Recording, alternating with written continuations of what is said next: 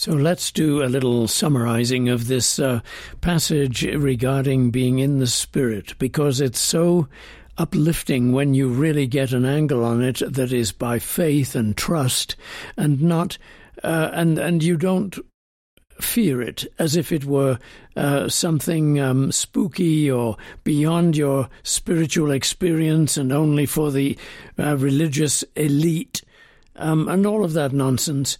Let's get a view of it that comes about by the gospel, shall we?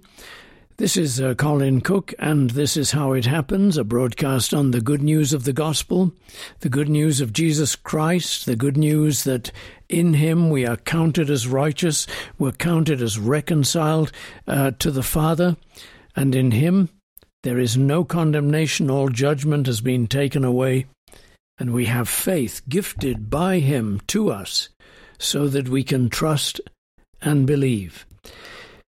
You're welcome to listen to this broadcast every Monday through Friday, 10 o'clock in the evening, repeated at 4 in the morning on KLTT AM 670 in the Denver and Colorado and surrounding states areas. Thank you so much for being with me today. So we have this passage here. Uh, let me just read it again to you. We did most of it yesterday, but I want to extend it uh, in another area today. But if you uh, but you are not in the flesh, but in the spirit, if indeed the spirit of God dwells in you. Now if anyone does not have the spirit of Christ, he is not his. And if Christ is in you, the body is dead because of sin, but the spirit is life because of righteousness. And we needn't worry about whether the Spirit is in us because if we believe in Jesus Christ by faith, knowing and trusting that He is our salvation, then we have the Spirit. As I said yesterday, and I'd like to just review by this, uh, the Paul equates the Spirit of God with the Spirit of Christ and Jesus Christ himself. Notice that. He says, But you are not in the flesh, but in the Spirit. So, first of all, he calls the Holy Spirit the Spirit. If indeed the Spirit of God dwells in you, so now he calls the, the Holy Spirit not only the Spirit, but the Spirit of God. And then he spe- says, Now if anyone does not have the Spirit of Christ, so now he calls the Spirit of God, which is the Holy Spirit, the Spirit of Christ. And then he calls the Holy Spirit Christ. And if Christ is in you, the body is dead because of sin. So we ought to avoid this tendency in many, in many Christian circles to believe this attitude that says, well, okay, you have Jesus, but now you need a higher experience and you need the Holy Spirit. Well, granted, the Spirit fills us with more of His presence, and now we become more and more aware of Him and we grow in Him as the years go by. But anyone who has the Spirit, anyone who has Jesus, that is, anyone who believes in Jesus by faith, has the Spirit. And we need not go to this wrong doctrine that teaches us that yes, you have Christ, but you need a higher experience now, and now you need the baptism of the Holy Spirit. When a person knows that Christ is his righteousness and believes that, he has the baptism of the Spirit upon him because it is only the Spirit that can reveal that to you. Do you see? Now then, I wanted to go to Psalm 139 because I want you to get a feel for what it is to believe that we are in the Spirit and the Spirit is in us. Listen to these verses, but again, listen to them without that view that it is a threat, something frightening, as if God is looking at us all the time and, oh, you'd better watch out what you do um, but rather that God's looking upon us all the time is an, a, a source of enormous comfort and enormous encouragement. Listen to this. O Lord, you have searched me and known me. You know my sitting down and my rising up. You understand my thought afar off. You comprehend my path and my lying down, and are acquainted with all my ways. For there is not a word on my tongue, but behold, O Lord, you know it altogether. You have hedged me behind and before, and laid your hand upon me. Such knowledge is too wonderful for me, it is high. I cannot attain it. Where can I go from your spirit? Or where can I flee from your presence? If I ascend into heaven, you are there. If I make my bed in hell, behold, you are there. If I take the wings of the morning and dwell in the uttermost parts of the sea, even there your hand shall lead me, and your right hand shall hold me. If I say, Surely the darkness shall fall on me, even the night shall be light about me.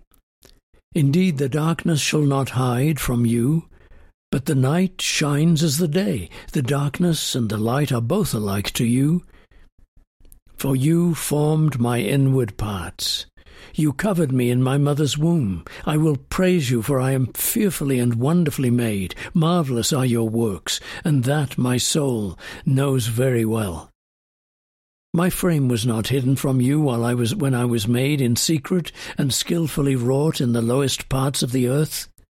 Your eyes saw my substance being yet unformed, and in your book they all were written, the days fashioned for me when as yet there were none of them. How precious also are your thoughts to me, O God! How great is the sum of them! If I should count them, they would be more in number than the sand. When I awake, I am still with you. Now just think of the beauty of that. Think of our God as shrouding us with his presence, as keeping us in the palm of his hand, watching over us every day. I mean, think of how beautiful it is if you fear the night. Surely the, na- the darkness shall f- fall upon me, we say. But even the night is light about us, about us. Even the darkness shall not hide from him. The night shines as the day, the darkness and the light are both alike to God. And to think of it that God formed our inward parts. He covered us in our mother's womb. We praise Him because we are fearfully and wonderfully made, and marvellous are His works. Our soul knows this so well because we look back as Christians and recognize that we were born of God's creative power. Our frame wasn't hidden from him. We, he, it's not that he, it's not as if he didn't know anything about us. When we were made in secret and skilfully wrought in the lowest parts of the earth, our eye, his eyes saw our substance. He saw everything about us when we, when we were in the mother's womb, being yet unformed, and in your book they all were written, the days fashioned for me when as yet there were none of them. I mean, think of the times when things go wrong in your life and they are so unexpected and so shocking. And yet they're not unexpected to God. They're not shocking to God. The fact is, they were all written in God's book. They were all written before ever our days were brought to us. How precious are your thoughts to me, O God! How great is the sum of them! If I should count them, they would be more in number than the sand. God's thoughts are so many towards us all the day not wondering how he can stamp us out, wondering how he can destroy us in hell, but lifting us up, wondering, not even wondering as if he didn't know, but planning how to lift us up, how to sustain us, how to give us faith, how to put us in his Holy Spirit so that we are safe. You're never alone, you see. The beautiful message, now coming back to Romans chapter 8, the beautiful message of, the, of Romans chapter 8 is that we have the life of Jesus Christ in us. That life of Christ is his resurrection life. In his resurrection, we are living. We are living in God's raised life, the one who was once dead and is now alive again. And all our depressions and all our sorrows, all our griefs, all our anxieties, all our worries, or our, all our frustrations are in his resurrected life. When you know that, you see, then you know that the powers of these things are not as great as they thought, as you thought they were. They do not have power to separate you from the Father. And so Paul goes on to say in Romans chapter 8, verse 11 now, But if the Spirit of Him who raised Jesus from the dead dwells in you, he who raised Jesus from the dead will also give life to your mortal bodies through His Spirit who dwells in you. I mean, you could say to me, Colin, you have no idea how down I am today, how depressed, how broken, how disappointed, how grieved I am. And I'm sure I don't know that, but I know that God does. And I know that God's life, resurrecting, renewing life in Jesus Christ, is in all your depressions and sorrows and griefs and frustrations and anger He's in those things and he's transforming the effects of them. And so, what you can do before God is to say, Father, I feel really down today, but I thank you for my downness. I thank you for my depression. I thank you for this irritation I feel. I thank you for this fatigue. I thank you for this grief because your resurrection life is working through it so that I begin to see you in every corner of my existence. That is the wonder of the grace of God. That is the wonder of the resurrected life in Jesus Christ. We needn't think that because things seem to be going wrong or our emotions are all out of shape and bent, that the Spirit of Christ is not in us. God entangles himself with the human race for the very purpose of straightening the human race out. The day will be seen in the judgment when all of the entanglements of crisis and sin and chaos and war and tragedy and loss and sorrow in the world, the day will come in the judgment when we will see all of God's working through that and we will see the triumph of His grace, and out of the vision that we see will be the victory of grace and the defeat of evil. That's the message of the gospel.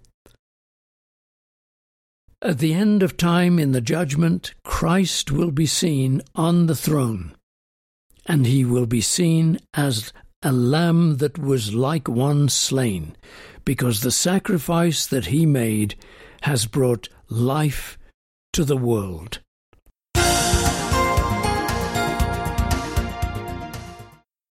Thanks for joining me today. It's been a pleasure to share the Word of God with you, and if you weren't sure where that psalm was found, it was Psalm 139, 139. You ought to read it and maybe memorize it even. It will bless your soul. Well, thanks again for listening, and if you'd like to support the program, please do so with your donations. You can send them to FaithQuest, P.O. Box 366, Littleton, Colorado 80160. That's FaithQuest, P.O. Box 366, Littleton, Colorado 80160. Or you can make your donations online at faithquestradio.com. That's faithquestradio.com. Thanks so much then and I'll see you next time. Cheerio and God bless.